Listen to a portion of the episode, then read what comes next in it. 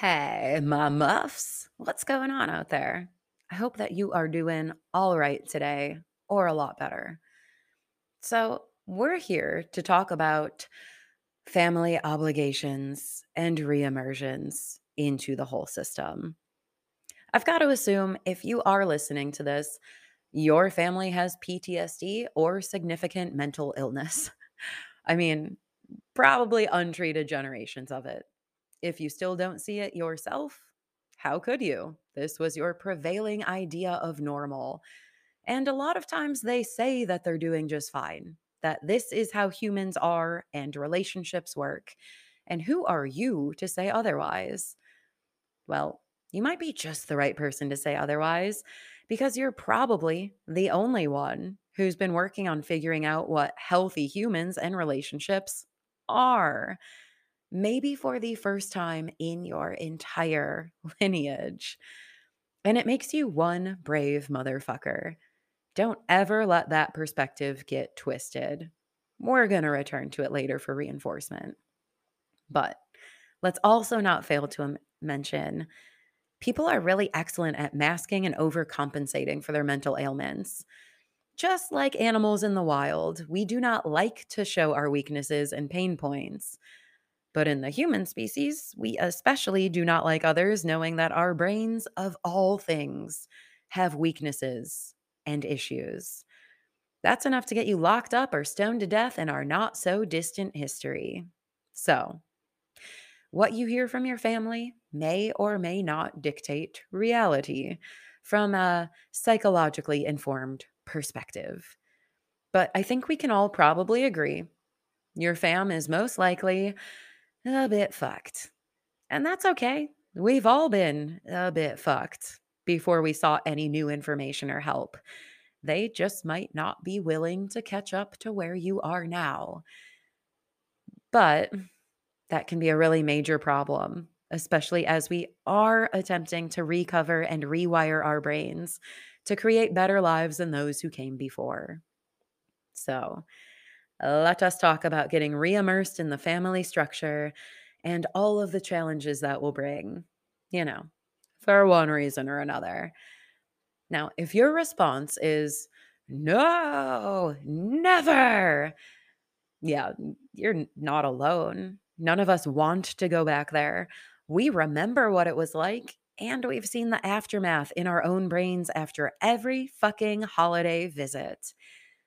But the truth is, there will probably come a time when you maybe have to, or at least have to consider if you have to go back. A time when duty calls, when something goes wrong and it's the right thing to do, morally and or socially. You're being pressured to pony up and offer your assistance. It's a time of filial obligation or the efforts that we owe our clans in return for raising us. It's a really common theme across cultures, and obviously, the desire to fulfill our human duties is very high. Not to mention, desire to pacify or please our families. It's in our blood. Biologically, we are tethered to them. And it's also sneakily sewn into our brains, into our automatic behaviors through the cycle of abuse that I am certain most of us have experienced and heard about before. This results is a sustained effort to try to earn their high regard through the cycle of intermittent reinforcement and punishment. It's basically how we train dogs to constantly perform the tricks that we teach them. If you give them treats once in a while, the brain will continue to follow a maybe, maybe, maybe pattern of hope for reinforcement that keeps it responding to the instructions as expected, even if there is no reward ever returned. We don't turn around and beat the dog afterwards.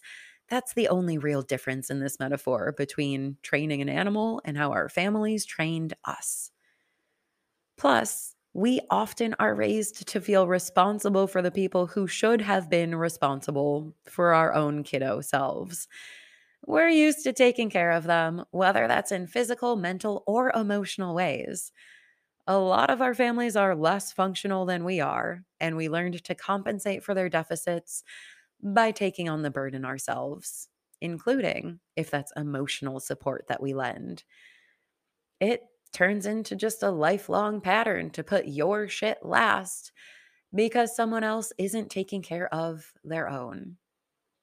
So, being called back home for similar reasons is no different. Our brains will tell us, yes, this is the correct thing to do. Even if our bodies are screaming, oh, hell no, this has literally never worked out positively in the past. And our trauma brains are rightfully freaking the freak out. But who wins? Our instincts, emotions, and belief in past experiences? Our old, belabored brains that just want to prove to everyone, ourselves included, that we are good enough human animals. Mm-hmm. For most of us, the trauma programming, social pressure, and desire to prove ourselves moral apes is going to win. Or we find that we just can't escape the situation somehow. There's no other option. It's just the easier thing to do than to face the backlash. Or you can't morally live with yourself if you don't do what seems right. Period. All of these things happen, and every situation is different. There is no solution to save everyone across the board. Sometimes we do have to return to our homelands and our home associations. Problem being, going back home to fulfill your family duties will put you directly in contact with factors that harm your brain and set you backwards in your recovery. Point blank. The triggers, still there. The folks who implanted those programs in the first place, not so different from who they've always been. The expectations of you, probably similarly outrageous to every other time in history, maybe more so. And the attention paid to your perspective throughout the whole matter, none moot point.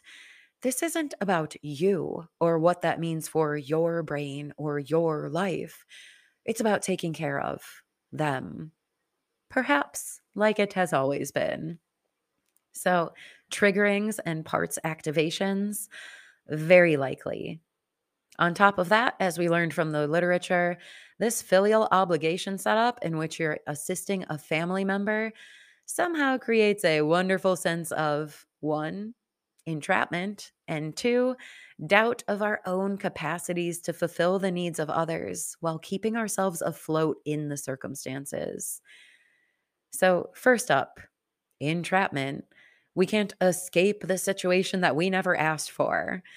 It's not in our control how quickly someone heals or how rapidly some financial disaster can be settled. We cannot manhandle or control the situation. We're just stuck, waiting for time and circumstances to pass. And nothing is worse than getting stalled out in a holding pattern, just waiting for something to happen, especially if that something could be the restal, final resting of a family member. A weird guilt fest is bound to happen there. Secondly, talking about doubting our own capacities. Meanwhile, as all of this is happening, our brains are going to be going off the motherfucking chain, seeing what's expected of them versus what's realistic for one person to accomplish sustainably for seemingly unending durations of time. It tells the brain that it cannot keep up and maybe it never will. Not to mention, but here we go, that those child parts inside of you are being activated and rising to power, creating a sense of self that's splintered, fragmented, immature, and largely based on your capacity when you are still knee high. So, assessing yourself from that vantage point, not a great combination through and through. And all of these things will lead to doubting your own ability to endure the situation without crumbling. That, in turn, creates fear. And the subjective experience of fear creates PTSD or a heavily reignited trauma brain at the very least.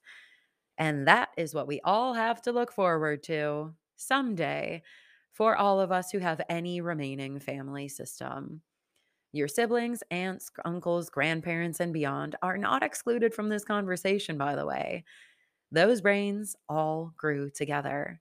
They're all carrying the same family narratives and ailments to some extent, which are going to bother you to some extent. Which brings us to the next point. Know, society is going to tell you that you cannot just opt out of this family servitude, even if it comes at the expense of your own self. They're going to tell you that you should be experiencing undying gratitude for these people boning and bringing you technically alive to adulthood. And you're the asshole if you turn your back on them for your own protection or life sustainment. Mix this narrative with any sense of loyalty or remaining love for the folks in question, and you will have quite a battle of the brains going on inside of you. Knowing that this experience is going to hurt you, but also knowing that people are hurting and you wouldn't want to be in the same shoes unsupported. Having empathy can be a real fucking bummer. And it's a T brain clusterfrack when we feel for people who don't feel for us. So, what's a fucker to do? Well, I just can't answer that for you, but I do have pointers from having this exact situation come up for the third fucking time while the inner circle shared their wisdom with me and has helped me put this into place. So, this whole situation is going to depend on your own degree of recovery, of your ability to establish and enforce boundaries in the situation, the depth of the family immersion that is involved, and the conditions of everyone surrounding the whole situation. You're going to have to get real with yourself about who these people were, who they are now, what happens historically, what could happen presently, and what you're hoping for as a result of the situation, plus what you can actually contribute. As in, for how long can you lend what support based on your lifetime of past experiences and trauma learning being taken into consideration? Think of your family. Are they physically dangerous, psychologically nefarious, still holding all grudges and victim narratives? Is anyone there going to be reasonable? Are you going to be able to support your brain when they are not? what is the best case scenario? And honestly, what are the more likely outcomes? Think them through. Work through these points. Sit with yourself in your body and decide how you can best proceed. What safety factors can you set up? What boundaries, what forms of support. Also, keeping in mind the aftermath. How will you likely beat the shit out of yourself when it has all come to pass? Guilt is the very common response. So, how will you seek additional social support when it's all said and done in order to keep your perspectives out of the danger territory of flipping into self condemnation that would keep you from ever actually exiting this experience because you'll keep replaying it in your own head. Look, I can't answer any of it for you. It is a situation by situation conversation, and it takes a lot of reflection along with self acknowledgement to come to the answers. The thing that I just want you to remember is a shared history means a shared traumatic past and a shared set of triggers that can kick you back screaming into all of it. Not to mention, probably a lot of shared parts with your family members that aren't particularly your finest pieces of your personality. Let's just be honest. And lastly, let's say uh, family tethering, as it's called, will stop you from progressing. That is, being stuck to your family being part of your family system without a way out will not allow you to grow or change for the better. It won't. The narratives they're always repeating will corrupt your own perspectives. Those behaviors have been hardwired as call and response points for you which you will really struggle to fight against. Those emotions are contagious and the basis for your own foundational understanding of emotions. Mm-hmm. And their mental illness has always been and still is transmissible. So tread lightly. Maybe set your boundaries now before anything even goes down. And if they don't prepare for their own future with that knowledge in hand, uh, that's a bummer. At least you tried to prompt them to help themselves. Whether that horse drinks or not truly is not your call. Not to say that bitterness is the answer, but boundaries are, including laying out boundaries with yourself. Do what you can do to protect yourself in that situation. Do not sell yourself out. Preferably get clear on these things before it begins and definitely reanalyze when you're in the depth of it. If this is on the horizon for you at any point in the near future, just get your gears in motion now. Start thinking through what reasonable expectations means to you and how to define them. Start getting that support network built up so your brain doesn't implode when left to its own devices. So you're not alone with only your sense of entrapment and its close companion, defeat. And that is where we'll pick up next time when we talk about entrapment and defeat. Trauma typical vibes that we need to shake off before they become perpetually self limiting programs or worse, prerequisites to ending it all. And on that somber note, till we meet again, remember, you're not alone, even in the isolation of family entrapment through filial obligation. Seek support. This topic was a big hitter in the community because we all fear it. We have been through it or we are deeply in it now. You are in good company no matter what. So think about it. Hail yourself. Protect yourself. Hail your right to reasonable expectations and boundaries. Hail Archie. And cheers, y'all. I'll see you real soon. Bye.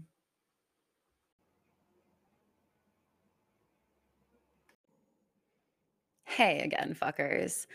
I'm just popping in to mention some next steps that you can take to help yourself and this project to continue evolving. Got comments on anything presented here? Check out Spotify to answer community discussion questions for each show and to read responses from others. Subscribe to the private stream that's located there for a smattering of extra trauma talk episodes just to get a better idea of what we do here. Send in your voice recording or send an introductory DM wherever you find me. I love hearing from you and sharing your insights.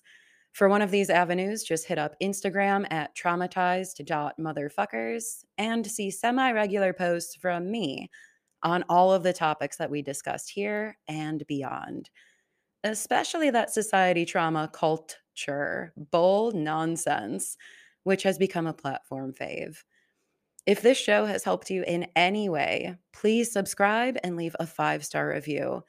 It helps this little land of misfit toys DIY effort enormously. And when you're ready to rethink how you think, to redraft your brain and make lifelong changes, I'll see you in the private community. Find it at patreon.com slash traumatized motherfuckers for hundreds of personal experience and academic research mashup episodes. If you're ready for it, jump into the closed door Discord support community that you may have been looking for, full of folks who get it and are actively working towards their own recoveries. Why is it a closed community, you ask? To make sure that we're in a safe place where we have the resources we need for rewiring and none of the abuse reimmersion. That said, inflation may have rocked prices everywhere, but not here. Learn to support yourself, and your life will flourish.